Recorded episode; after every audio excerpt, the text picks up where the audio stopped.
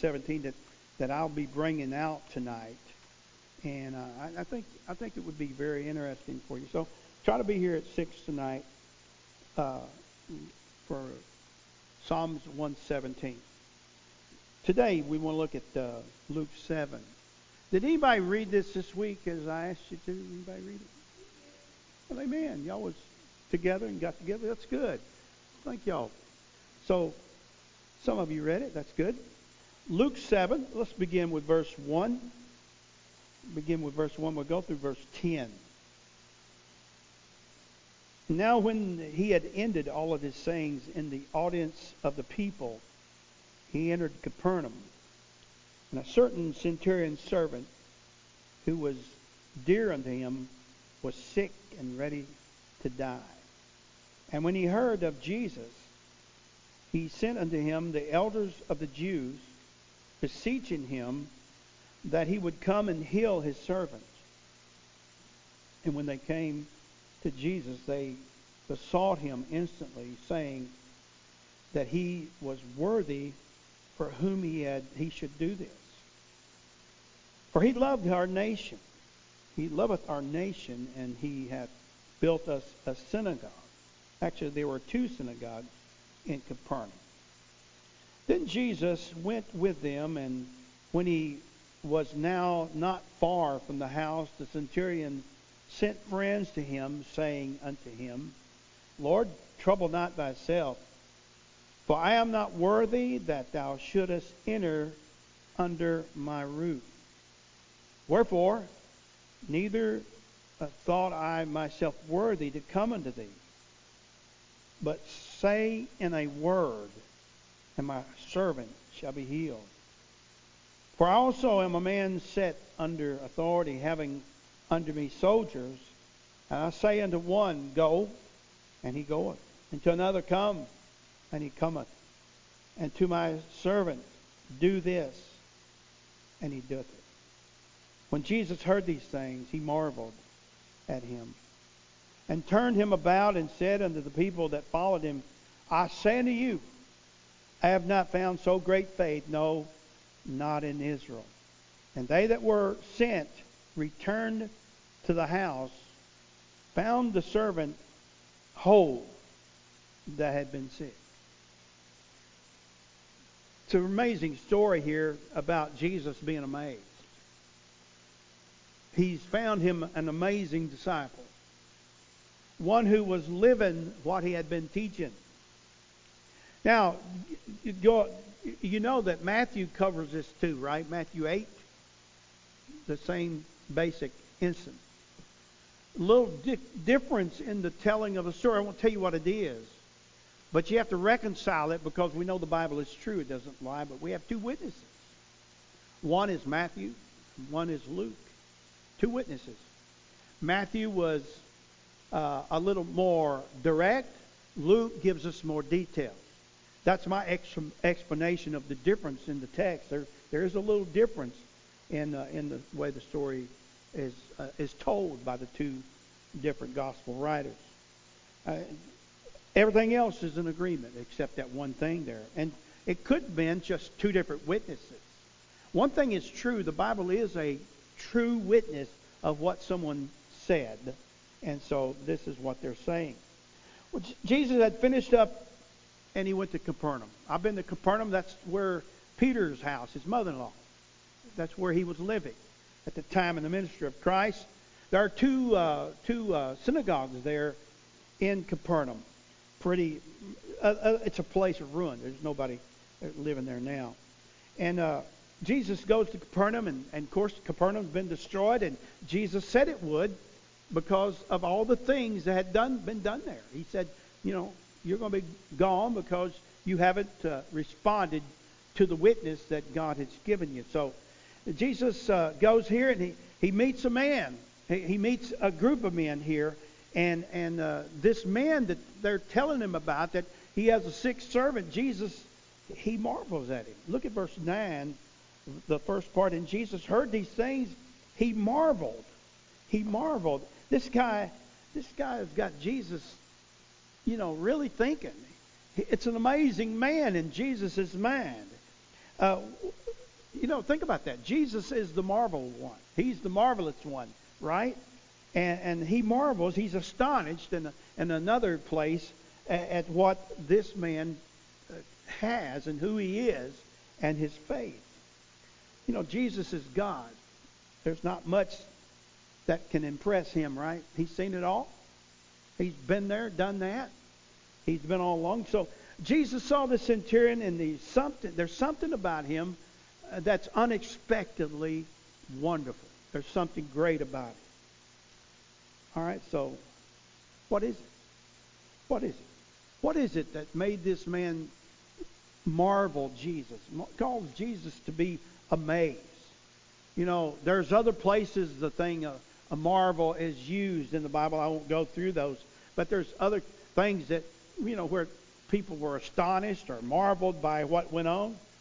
But notice in verse 14 and 15, it says, And he came and, and touched the bier, and they that bare him stood still. And he said, Young man, I say unto thee, arise. And he that was dead sat up and began to speak, and delivered him unto his mother. That's chapter 7, verse 14 and 15. That's where another guy uh, uh, has a problem. Another family has a problem, and, and I think that's pretty amazing. He's dead, and Jesus just touches him, and he is restored to health. So Jesus is the amazing one, but Jesus is amazed by this man. And how could I be that guy? I'd like to be like him, wouldn't you? I'd like for Jesus to say, Well done, when I get to heaven. I'd like for him to say, Well done. I'd like for him to say, You faithful servant. I'd like for Jesus to say that about me. I, I don't know that he will. I'm, I'm afraid there, there'll be a lot of other issues that might, might come up. But, but this man is a good example for it. Look at verse 9 of our text. It said, And when Jesus heard these things, he marveled at him and turned him about and said unto the people that followed him, I say you, I have not found so great faith. No, not in Israel. What an amazing statement. He said, I haven't found anybody with this man's faith in all of Israel. I've been dealing out here so long with the children of Israel, been speaking to the Jewish people. I have not found one person, one person that's got faith like this man. That his life is represented, uh, his life is represented in such a way that there's no one his equal. What made him so great in faith? What made his faith great? What was it? What did Jesus know about this man that amazed him? See, that's the thing about it. Uh, I could amaze you and be a hypocrite the whole time. I could be just faking it, you know. And, and we all like to put on our best impression in front of the people we want to impress. And then we come home and our wife wonders, why is he so different here at home? But what was it that Jesus knew? See, Jesus is not guessing. He's not being fooled. Jesus said, This man has an amazing faith. His, his life is well rounded the way that I want my disciples to be well rounded. And his disciples were not at the time. You know, just because you have a position as a pastor or someone in church, don't mean you're the most spiritual person there. Maybe the opposite, right? So, what did Jesus know about him that made him an amazing believer? Well, I'm, I'm going to say a few things, and I want you to think with me through them. Let's consider those things. And you look, first of all, I want to say it was amazing his love for other people. And you didn't even think I was going to bring that up, did you? Look at verse 2. It said, A certain centurion servant who was dear unto him was sick and ready to die. Now, this guy is a servant, he is a slave. Okay? And in many cases, a slave has very little personal value to anyone else, right? Just thinking of a piece of property, treated like a piece of property, like an object. That's not this way with this man. He said, it says in verse 2, this certain centurion servant who was dear unto him. He was dear unto this centurion loved this servant. He was dear to him. Uh, do you care about other people? I mean, it'll help your faith if you did. It would make you be a more rounded disciple if you care about other people. Uh, are people just objects? Uh, do you love the ones that love you? How about those that have mistreated you? You know, the challenge of faith, Jesus just taught us in chapter 6. He said it's easy to love your friends, but love your enemies. Love your enemies. Do good to them that do bad unto you. Hey, do you love those that have used you? Or are you a user of people? See, this man was great. He had a great faith because of his love for other people. You know, it's just, it, it, he's just given us, Jesus has given us an example for us to get on board with, for us to follow. And, and so, do you care for those people out there that you're involved with, or do you use them to benefit yourself? Do you care about sick people? Uh, do, do you respect the people of, of, of less value uh, financially than you are? Do you respect people? You know, I'm glad that our parents taught us to love people and respect people, and if they were an adult, you are a child, you're to show them respect. Right?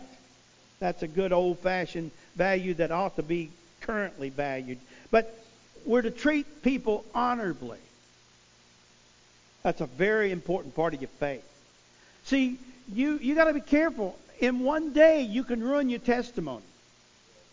Just in one day. This man shows us that it's a part of our faith to have love for other people. Now, you, you preacher, where you getting there? I deal with Christian people more than I deal with lost people. But you know, I think you'd be surprised how we can smile and grin and shake hands in church and then out there next week be just rude and cruel to other people. This man sought a solution for his trouble and he found it because his faith was whole. Look at verse 3.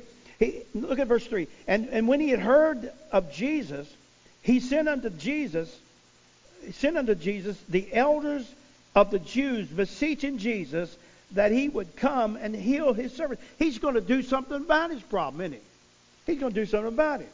But then there's a second thought I want us to look here in this text here that I want us to get. He, he had a good testimony. Say, preacher, how in the world you discover that? He, he, he got some Jewish people to go to Jesus for him. Now, I'm, I'm going to tell y'all the difference between Matthew and, and uh, Luke. Matthew says that he went but in reality, Luke said he sent. He sent those Jewish people that he had influenced. See, he's got a good testimony with the people of Capernaum. Uh, that's a part of his faith.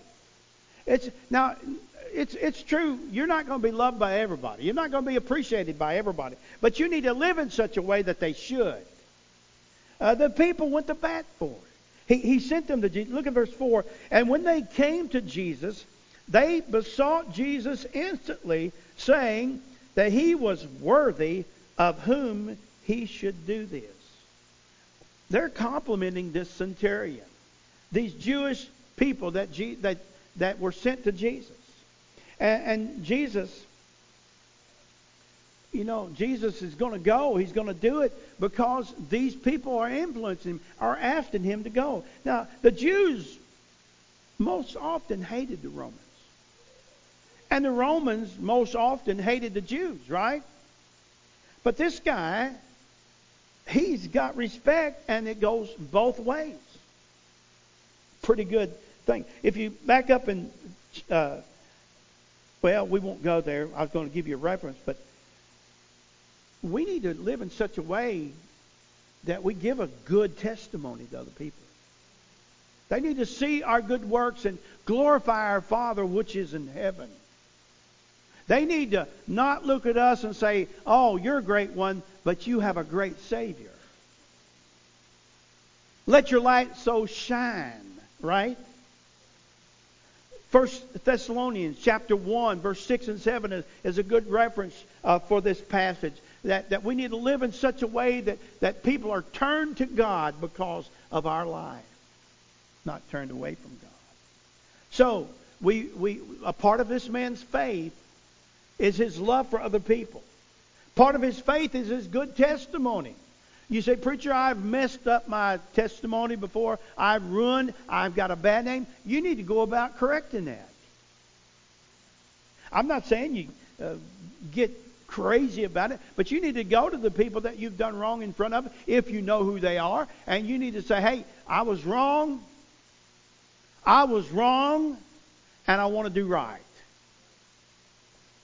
Now, third thing I want us to see about this man's faith is his generosity. His generosity.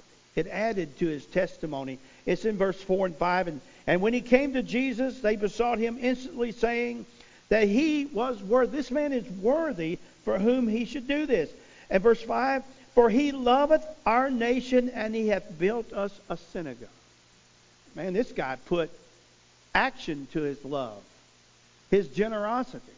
He not only loved the nation of Israel, think how different that is. Him being a Roman, him being assigned there, a centurion over other men, he's, he's had problems with people, I guarantee. But he loves the Jewish people, and he has even built a synagogue there in Capernaum for the Jewish people. His generosity. Are you a tight one? Does your faith show up at church? lift your hands up to praise God, but you turn your back on people in need. This man had been a giver, and because he had been a giver, now he's a receiver. If you look at verse 38 of chapter 6, notice what it says. Follow me. If you flip, you, I've got stuck pages, man. I'm having every, every problem I could have today. I'm having. It says, verse 38, "Give, and it shall be given unto you." good measure, pressed down, shaken together, and running over, shall men give unto your bosom. For with the same measure that ye mete withal, it shall be measured to you again. Give. It shall be given unto you. This man has been practicing love. He's been practicing a good testimony. And he's been practicing generosity. And when he goes to the Lord for help, for someone else interceding for them, he receives. Don't you know that God has taught us that not one person ever gives to God that he doesn't give back again a hundredfold? Mark teaches us that. That's a fact. So this man, he's been giving. He's been living his faith out by loving people, loving his servant, He's been living his faith by a, a good testimony before the Jewish people. He'd been living his faith by, by being generous and, and being a giving person. Now he's going to receive. If you don't put anything in, folks, you'll get nothing out. If you don't give, you'll not receive. It will come back to you the same way you put out. You, you know, you need to be sowing those seeds of giving in your life so that when you're on the end of need, you'll receive. I'm not just talking about money. This guy doesn't need money. You do realize money can't buy the things of true happiness. Money can't buy your health back when you're severely sick. But he's been giving. Now he's receiving. And he's receiving much more than he's given. And in grace, that's the way it is with God. If you give, you'll receive much, much, much more than you give.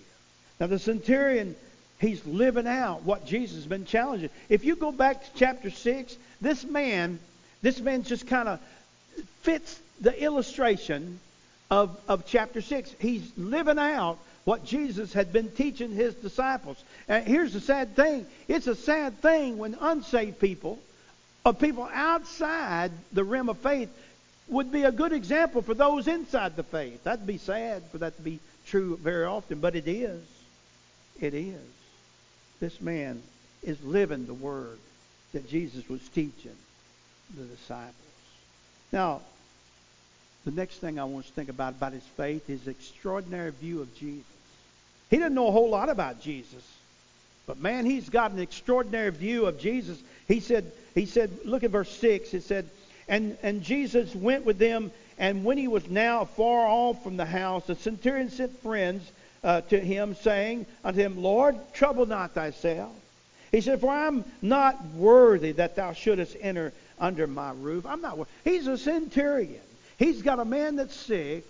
He's a man over other people. He's a, a generous man. He's a loving man. He's got a good testimony. But he said, I'm not worthy, Lord, that you would enter into my. He's got an extraordinary view of Jesus.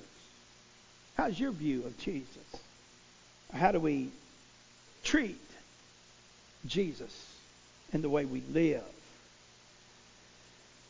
Verse 7 Wherefore neither thought I myself worthy to come unto thee, but I say in a but say in a word, and my servant shall be healed. Again, explanation. Matthew just kind of gets the heart of the story, but Luke gives us the details and said the man felt like he wasn't even worthy to be seen by Jesus. But what did Jesus say about it? Jesus said, I've not seen so great faith in all of Israel. You know, there's a bunch of Pharisees there, right? Bunch of Sadducees there. Man, they was putting their faith out in front of everybody every day, all the time. They was just building their self up, their reputation up. Uh, they they was concerned. They were concerned about what people thought about them. They wanted to be thought highly of. They wanted to look be looked highly upon. They wanted to be respected, and they even demanded respect. And Jesus said, "You haven't impressed me one ounce." You know, God sees our heart. God knows what's going on. And so here's the question I want to say uh, to you. I want to ask us all today uh, about our faith. I mean, uh, do you love people? I'm not talking about do you say you love people. Oh, say it all the time. But do you love people? And then, uh, do you, do you have a do you have a good testimony in, in, around other people that know you? I'm not talking about the people that don't know you. I remember I, Tim, I think, was with me. We we was in. It's been quite a few years back, and uh, and uh, I was being talked about. I don't know if you remember that. I was being talked about there for some reason. I don't know why. And and this lady. So I mean, I'm I'm I'm kind of smart. Uh, my wife said. I, I kind of said, "Well, that guy's my pastor. What what, what about him?" And uh, she told me about him. I, she didn't even know it was me. She never met me before. By the way, we made friends because I told her who I was. And we're friends now. And she believes and, and, and trusts me. And I wouldn't, I wouldn't dare tell you who it wasn't. Tim won't either. I hope he don't even remember it.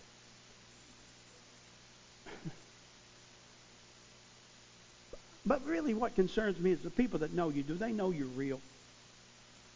Or do, you, or do they wonder about you? Hmm.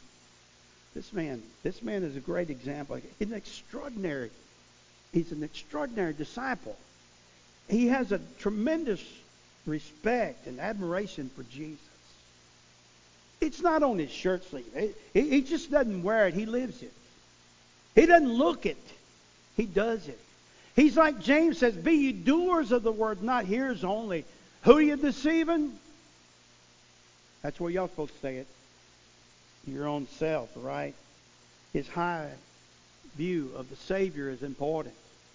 It's vital for us to have a high view of our Savior, the Lord Jesus Christ. And see, that brings us to the fifth one. He has a humble view of himself. Man, this guy's got extraordinary faith. He doesn't think he's something on stick. He feels like he's worthless, unworthy for Jesus even to come into his presence. It says that he was a man set under authority. He wasn't everything to everybody. He knew his place. He knew his boundaries. Do you know your place? Do you know your boundaries? He sent friends. He had built friendships and he sent friends. He'd worked to build and develop friendships and he sent those friends because he felt unworthy. And verse 6 tells us even to come into the presence. Verse 7, not worthy to come into your presence. What's our view of ourselves? This man doesn't humble himself. He is humble. You know, I, I, I, I pride myself in humbling myself. this man's not humbling himself. He is humble. There's a tremendous difference.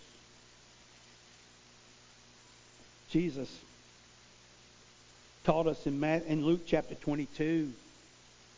The disciples were arguing about who's the greatest, weren't they? Remember? You remember they was arguing about who is going to be the greatest in the kingdom. And Jesus said, You bunch of Gentiles. He did. He said, You bunch of heathens. A Gentile means heathen. You bunch of heathen. It's not that way here. He said, I've been in front of you for three years, and I, I do everything. He didn't say all this, but I'm interpreting. I do all these things for you. I wash your feet. I provide food for you. I give instructions. I lead you. I teach you. He said, Who is the greatest among you all but he that is your servant? See this man? This man looked at his servant and said, I'm going to be your servant. I'm going to get you some help. I'm going to, I'm going to do everything in my power. I'm going to get Jesus here. This man used his relationships that he developed to help this man. And he gets Jesus, and the man gets healed. This man, I, I say, the, the reason for his greatness, all these things are important, but I think they all hinge on the fact that he humbled himself. He was a humble man, and he was a man set under authority. Let me tell you something. God will run us all through the sifter from time to time. You remember last time God ran you? The last time you had that fight, the last time you had that argument, the last time you had that not get along with that other person, the last time you had work uh, troubles at work, the last time you know you got humiliated, you know what was going on? You thought, well, people was mistreating you. Let me tell you the fact: God was running you through the sifter because there's so many impurities. And see, you don't need that because you don't have any impurities. They are the problem, not me. I was doing the right thing. He was wrong. Ah, we've been there, done that.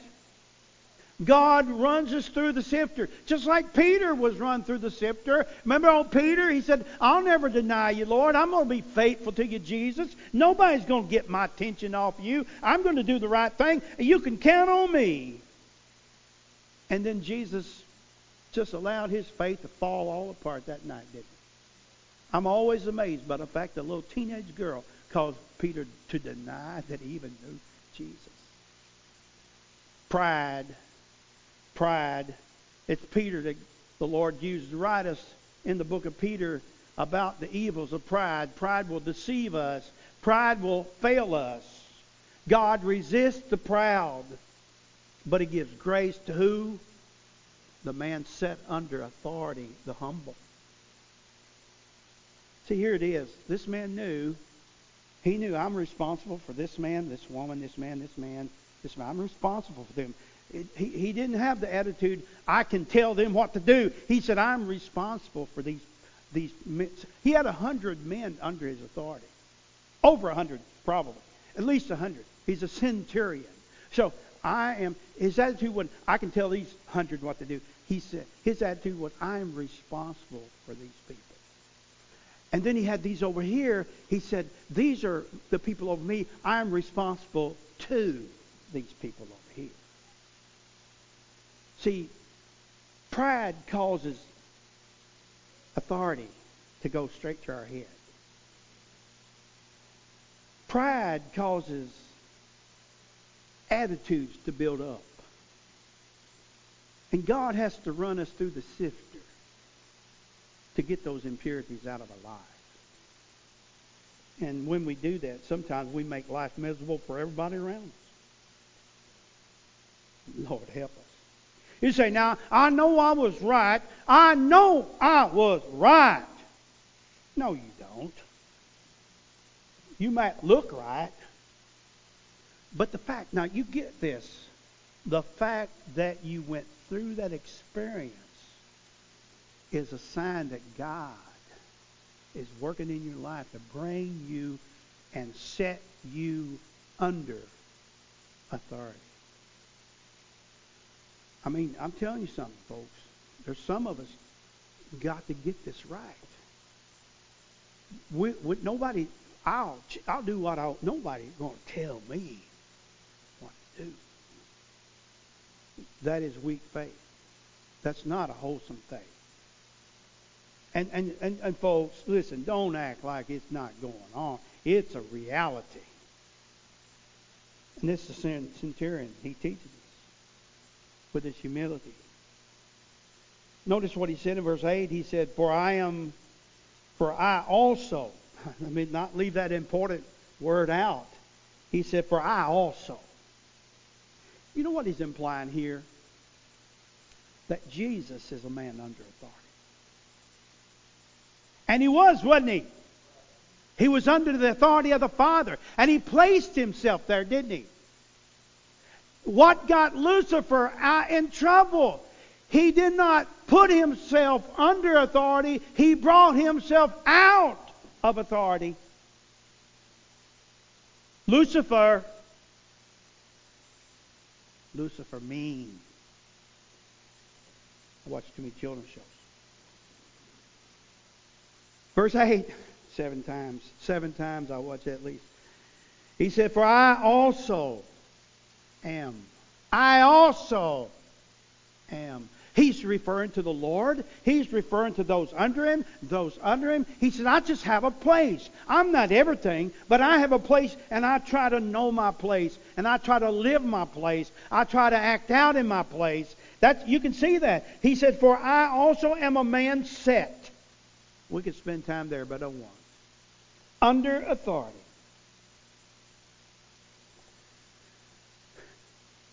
I know some of you people have been in authority at work, and I know you've done this. I know you've done this. You you thought real generous towards someone, and you said, "Well, I'm going to be gone for a day, and I'm going to be out, and so the, the, the job that I'm responsible for, and the people that I'm responsible to to uh, work over, I, am going to take I'm going to take old old Joe here, and I'm going to put Joe in charge.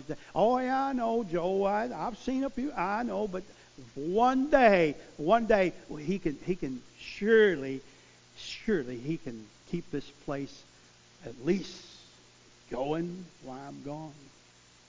Only to get a phone call an hour later and everything's out of whack.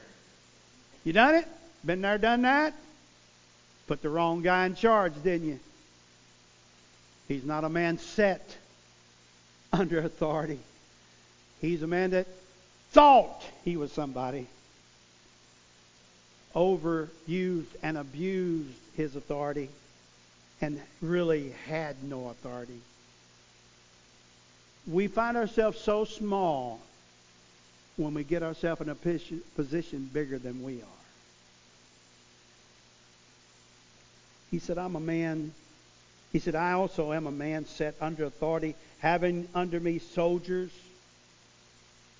One of those soldiers could have killed him too, right? He's acknowledging. He said, I say to one, go, and he goeth. And to another, come, and he cometh. And to my servant, do this, and he doth it. And in nine, and when Jesus heard this, when he heard this thing, he marveled. Oh, how great a faith this man had. I say to you, he's a whole man. That's why his faith was genuine. That's. Why his faith was good. I think if you only use one of these out of the story, I believe you'd miss the whole line. First of all, he loved people around him. Secondly, he had a good testimony. He had, he had developed a good reputation and a testimony and third, he was generous. You can't have a good reputation if you're not generous in some fashion. You follow me? He's generous. And then he's got an extraordinary view of Jesus. He thinks Jesus can do anything. And he can, can he? He's got a humble view of himself. He's a man set under authority. Notice he didn't say, I'm a man over authority. You get his attitude? It's to me, the attitude just jumps off the pages. See, here's the problem. That's why you're not getting that promotion at work. That guy that's over you, he's not even saved, but he's got enough knowledge. No, you're not ready for that. You're not made for that. You're not you're not fit for that. Because if you were put in authority, the whole place would go crazy. Because you too much self, not enough about others. When you get that through the sifter and pour it off the top and let that you go through that sifter enough times to get that thing straightened out, you'll be ready for that promotion. Let me tell you something. God gives those authorities wherever you work understanding and knowledge of what you need. You are under authority.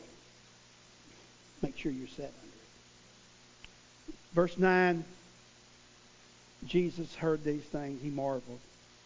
He turned to his disciples, the people that followed him, and he said, I say to you, I have not found so great faith. No, not in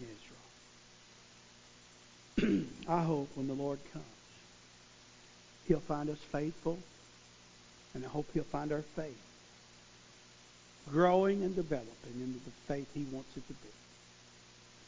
Now listen, a lot of great men and women have not mastered. I say great, great in man's eyes, but not in great in God's eyes. A lot of people of high position have not mastered what Jesus is teaching. You want to hear, well done, thou good and faithful servant? Let's be great in the eyes of Jesus. This man was great in the eyes of Jesus. Loved others, generosity, extraordinary view of Jesus, a good testimony, a humble view of himself, a willingness to operate under in a set place. Didn't go to his head. Let's bow our heads.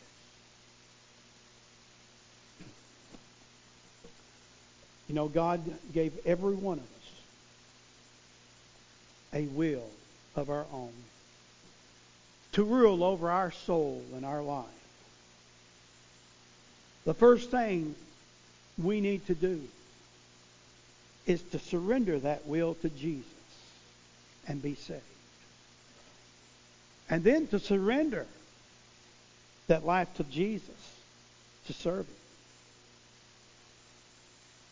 I want to ask you today if you've never been saved, I want to invite you to come. I didn't ask you if you've been baptized or a member of the church, but have you been saved? I want to invite you to come if you haven't. Now let's all stand. As our musicians play and our heads are bowed. Would you need to be saved? Would you come? You need to be saved, you come.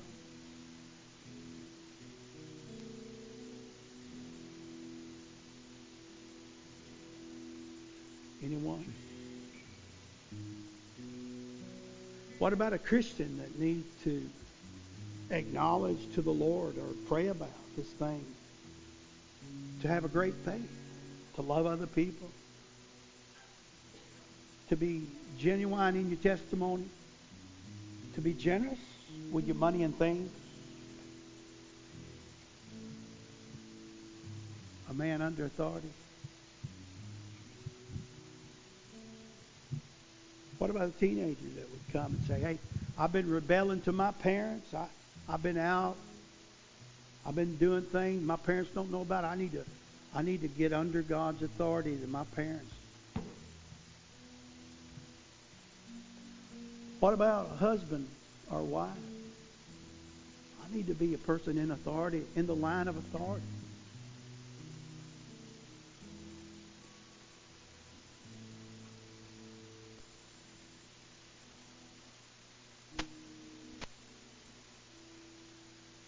Anyone else?